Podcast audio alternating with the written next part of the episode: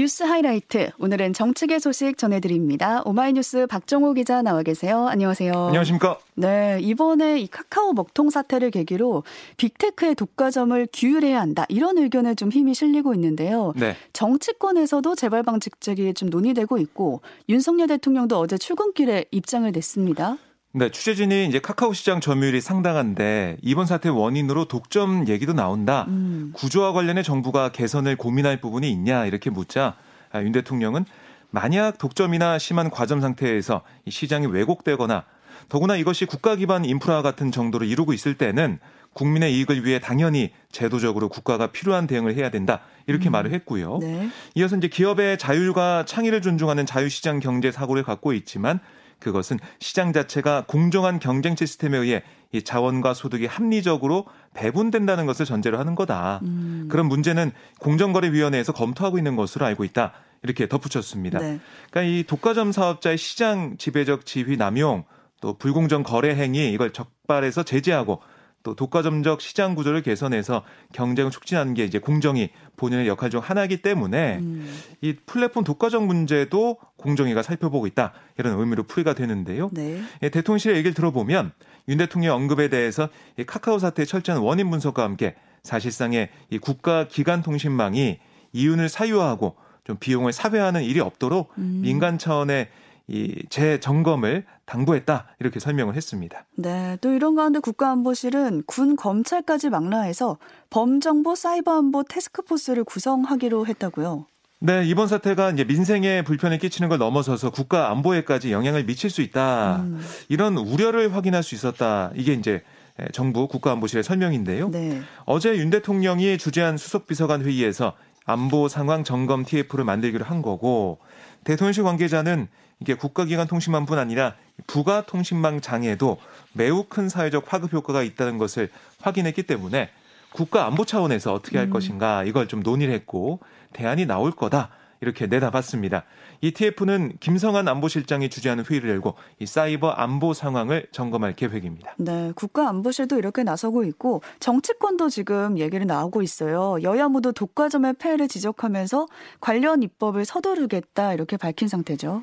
네, 이제 국민의힘은 이번 사태가 촉발된 데이터 센터 화재를 대비한 예방과 대응 대책은 물론이고 명확한 의무나 규정이 없는 서비스 간의 이중화 같은 그러니까 데이터 구축 관리에 대해서도 가이드라인을 구축해야 된다 이렇게 얘기하고 있는데요.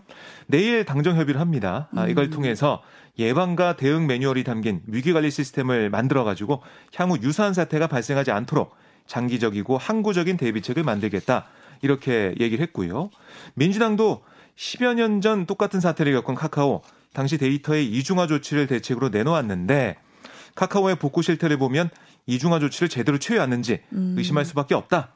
카카오가 국민의 피해를 어떻게 복구할 것인지 국민이 납득할 수 있는 피해 보상을 제시할 것 이것을 요구를 했습니다. 제도 개선에도 나섰죠. 네, 그러니까 이 사태를 어, 방지하기 위해서 음. 방송통신발전기본법 일부 개정 법률안 이걸 발의하는 그런 모습을 보이고 있는데요. 네.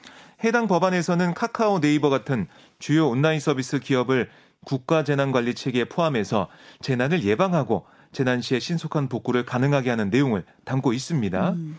하지만 이 개정안 뭐 살펴보면 KT 아현지사 화재 등을 계기로 이미 지난 20대 국회에서 발의가 됐어요. 하지만 이게 너무 규제하는 거 아니냐 사기업을 음. 그런 논란 속에 결국 법사위를 통과하지 못했었거든요. 네. 대형 사건 대형 사건 사고가 터지고 난 뒤에야 이 대책 마련에 나서는 모습 국회가 계속 반복하고 있다 음. 이런 비판의 목소리도 나오고 있습니다. 한편 국회 과학기술정보방송통신위원회 이 김범수 카카오 이사회 의장을 비롯해서 이혜진 네이버 GIO 그러니까 글로벌 투자 책임자와 최태현 SK 회장을 다음 주 월요일 24일 국감장에 증인으로 불러서 음. 이번 사태에 대해서 질의를 할 예정입니다. 네, 이 자리에서 또 어떤 얘기가 나오는지 봐야겠고요. 다음 소식으로 가보겠습니다. 국회 환경노동위원회가 김문수 경제사회노동위원장을 검찰에 고발했습니다. 네. 어, 이 환노위는 어제 오후 국민의힘 의원들이 퇴장한 가운데 민주당 의원들만 표결에 참여해서요. 음. 네, 김 위원장 고발안을 가결했는데요. 아, 고발하기로 한 거군요. 네. 그러니까 김문수 위원장이 지난 10일 한 발언 뭐 파장이 계속 이어지고 있는 거죠. 환노위 국감에서 문 전 대통령, 문재인 전 대통령을 향해서 김일성 주의자라고 언급을 했고 민주당 윤건영 의원에게는 수령에 충성한다. 뭐 이런 발언을 해서 논란을 일으켰습니다. 김 위원장 발언에 민주당 의원들이 거세게 반발하면서 당시 국감은 세 차례 중단이 됐고요. 결국 김 위원장은 국감장에서 퇴장당하기까지 네, 했습니다. 네, 퇴장당했어요. 네. 그래서 어제 회의를 쭉 보면 고발한 가결 전까지 여야 위원들이 치열한 공방을 벌였는데요. 민주당 의원들은 김 위원장의 김일성주의자 발언 등이 국회 증언 감정법에 따른 국회 모욕죄에 해당한다. 아, 이렇게 이제 고발해야 된다고 요구를 했고 진성준 얘기 의원의 얘기를 들어보면 김 위원장은 사과를 한 뒤 다음 날 방송에 나와서는 그 생각이 변함이 없다라고 음. 했어요. CBS 라디오에서 이렇게 강조를 했고 네. 이건 뭐 기만이고 명백한 위증이다. 재발을 막기 위해서라도 단호하게 조치해야 된다 이렇게 주장을 했어요. 근데 국민의힘 입장은 좀 다르잖아요. 국민의힘은 이 발언이 김 위원장의 표현의 자유에 해당한다. 아, 그리고 국회 전체를 모욕한 게 아니기 때문에 국회 모욕죄가 성립하지 않는다 이렇게 반박을 했습니다. 음. 그래서 여당 간사인 이미자 의원은 이거 다수당의 횡포 아니냐 생각을 물어서 답했을 뿐인데 어떻게 이게 모욕죄가 성립하느냐 김 위원장이 무혐의 처분된다면 전해철 환노위 위원장은 어떻게 책임질 거냐 이렇게도 몰아붙였습니다. 이렇게 여야의 이견이 좁혀지지 않자 전해철 위원장이 기립 표결을 결정을 했고요. 음. 이 상황에서 국민의힘 의원들은 항의 표시로 퇴장을 했습니다. 이 과정에서 이미자 의원은 전해철 위원장 자리를 찾아가 항의를 했는데요. 그러자 진성준 의원이 감쌀 걸 감싸야지 주사파는 소리를 들어봐라 이렇게 강하게 음. 반발했고 이미자 의원도 아니 도둑이 재발전인 거 아니냐 이렇게 맞서는 등 여야 의원 간 고성이 오가기도 했습니다. 네, 김문수 위원장 발언을 파장이 좀 계속해서 이어지는 모습인데요. 정진석 국민의힘 비상대책위원장은 김 위원장의 발언을 감싸고 있습니다. 네, 정진석 위원장은 지난 16일 페이스북에 올린 글에서 문재인 전 대통령이 김일성 주의를 추종하는 사람이 아닐까 의심하는 사람이 김문수 한 사람뿐이냐 음. 이렇게 아, 밝혔고요. 이어서 광화문 광장에서 김일성 만세를 불러도 처벌받지 않아야 표현의 자유가 완성된다고 했던 사람들이 김문수의 발언에 이렇게 재갈을 물러서야 되겠느냐. 여당 대표의 정당한 지적을 망언이라며 징계안을 발의하는 야당과 무슨 대화가 가능하겠느냐. 음. 이렇게 민주당을 겨냥했습니다. 하지만 이게 뭐 민주당은 물론 여당 내에서도 비판이 나왔는데요. 네. 김근식 송파병 당협위원장 어제 CBS 라디오에서 문 전 대통령이 신영복 선생을 존경할 수 있었 있다.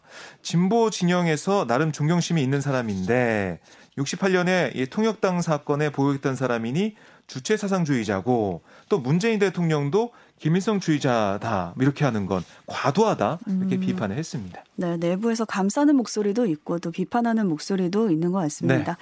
어제 국감에서는 또 이배용 국가교육위원장의 역사관, 또 과거 역사 교과서 국정화 추진 전략 등이 도마 위에 올랐습니다. 네, 민주당은 이 위원장이 이제 박근혜 정부 시절에 역사 교과서 국정화에 참여한 경력을 문제 삼았어요. 그래서 이른바 이제 식민사관 공세를 폈는데요. 민주당 문정복 의원은 우리가 근대화에 실패한 것은 준비 없이 근대화의 흐름에 따라 밀렸기 때문이다. 라는 이 위원장의 과거 발언을 거론하면서 이거 전형적인 친일 식민사관이 아니냐. 아, 조선은 자력으로 근대화가 불가능하니 일본이 시혜를 베풀었다는 뜻 아니냐. 이렇게 비판을 했고요. 음. 그러면서 문 의원은 이 위원장은 2013년 한국학 중앙연구원장을 맡던 시기 명성황후를 민비라고 지칭하기도 했다라고 또 지적을 했습니다. 하지만 이에 맞서 여당의 국민의힘은 자유민주주의 관련 교육을 강화할 필요성 그리고 역사 교과서 국정화 추진 정당성을 강조했는데요.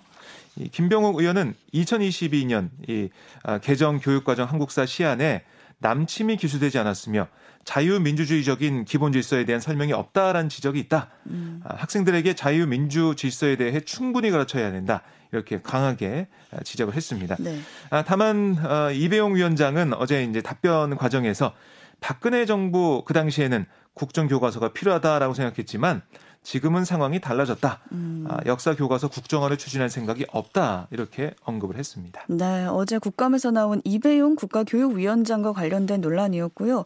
이거 외에도 지금 인사청문회를 앞두고 있는 이주호 사회부총리 겸 교육부 장관 후보자가 있는데요.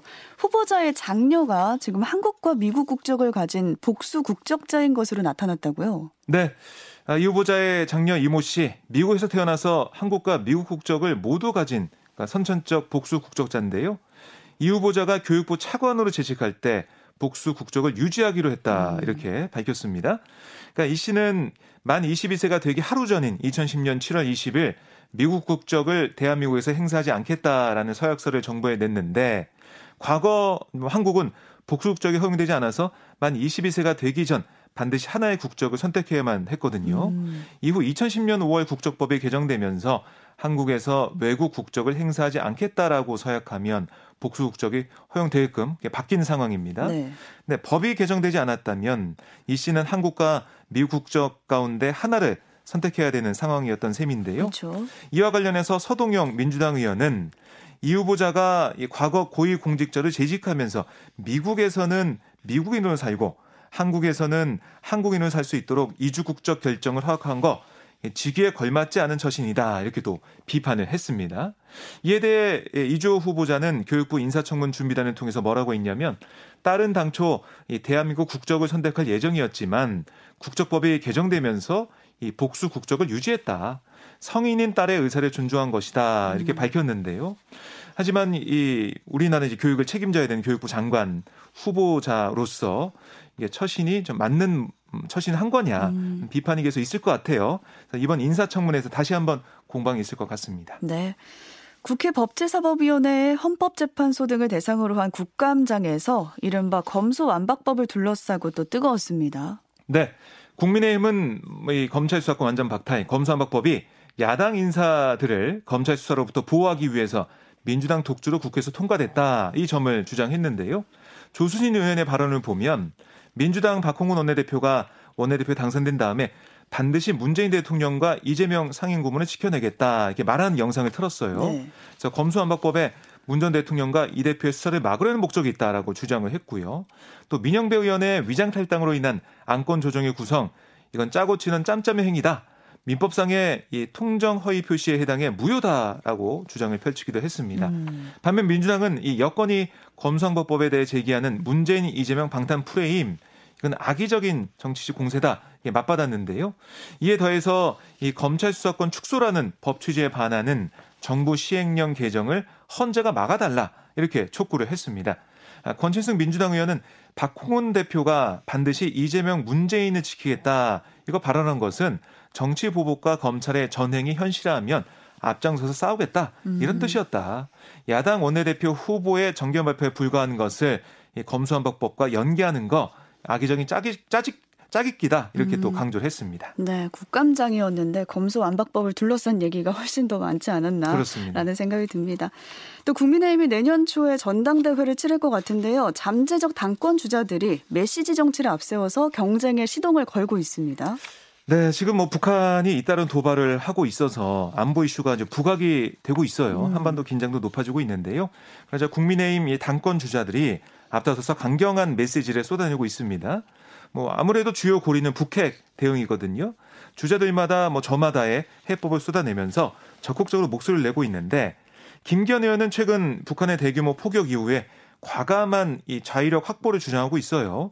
핵 개발론에 불을 지피고 있고 조경태 의원도 독자적인 핵무장이 필요하다 이런 입장을 보이고 있습니다. 그리고 뭐 중도 성향으로 분류되는 유승민 전 의원도 북핵 이슈에 관해서는 아, 목소리가 강경해요. 음, 네. 아울러 윤상현 의원 역시 미국 이 잠수함 상시 배치 또 한미 핵 공유 협적 체결 등을 해법으로 제시하고 있습니다.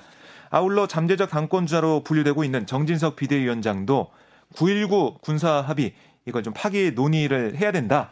아, 이렇게 파장을 불러오기도 했고 나경원 전 의원은 민주당 이재명 대표가 한미일 연합훈련을 비판하자 안보를 친일에 팔아먹은 거다. 뭐 이런 맹공을 펼치기도 음. 했습니다. 그러니까 누가 당 대표로 선출되더라도 지금은 선명성이 강조되는 쪽으로 가는 것 같아요. 네. 그러니까 정책 그리고 뭐 아, 대야 노선 이게 확립될 그럴 상황에서 좀 강하게 나가는 상황인데요. 차기 당 대표는 내후년 총선의 승리를 이끌어야 하는 만큼 강한 여당의 지도자로 존재감을 보여주려는 그런 전략에 읽히는 상황입니다. 네. 민주당 의원들은 용산 대통령실 앞을 찾아서 윤석열 정권 정치 탄압 규탄 기자회견을 열었습니다. 네, 민주당 윤석열 정권 정치 탄압 대책위원회 소속 의원들 아, 이 정치 탄압 중단하라 이런 피켓을 들고 기자회견에 나섰는데 대표로 성명서를 낭독한 이 정치 탄압 대책위원장 박봉계 의원의 말을 들어보면 고통받는 국민들은 이 볼썽사나운 대통령 언행과 불안한 한반도 정세와 경제를 걱정한다. 윤석열 정권은 이제라도 이 복수 혈전을 멈추고 국민의 삶을 바라보길 바란다. 이렇게 말을 했어요. 이어서 전직 대통령과 야당 대표, 전 정부 인사들을 어떻게 보면 샌드백처럼 때린다고 한들 국민 평가는 결코 달라지지 않는다. 음. 이미 윤석열 정권의 공정과 정의는 무너졌기 때문이다. 이렇게 또 주장을 했습니다. 아울러 박홍근 원내대표는 윤 대통령은 검찰과 감사원 등 권력기관을 동원한 정치 탄압에서 당장 손을 떼라.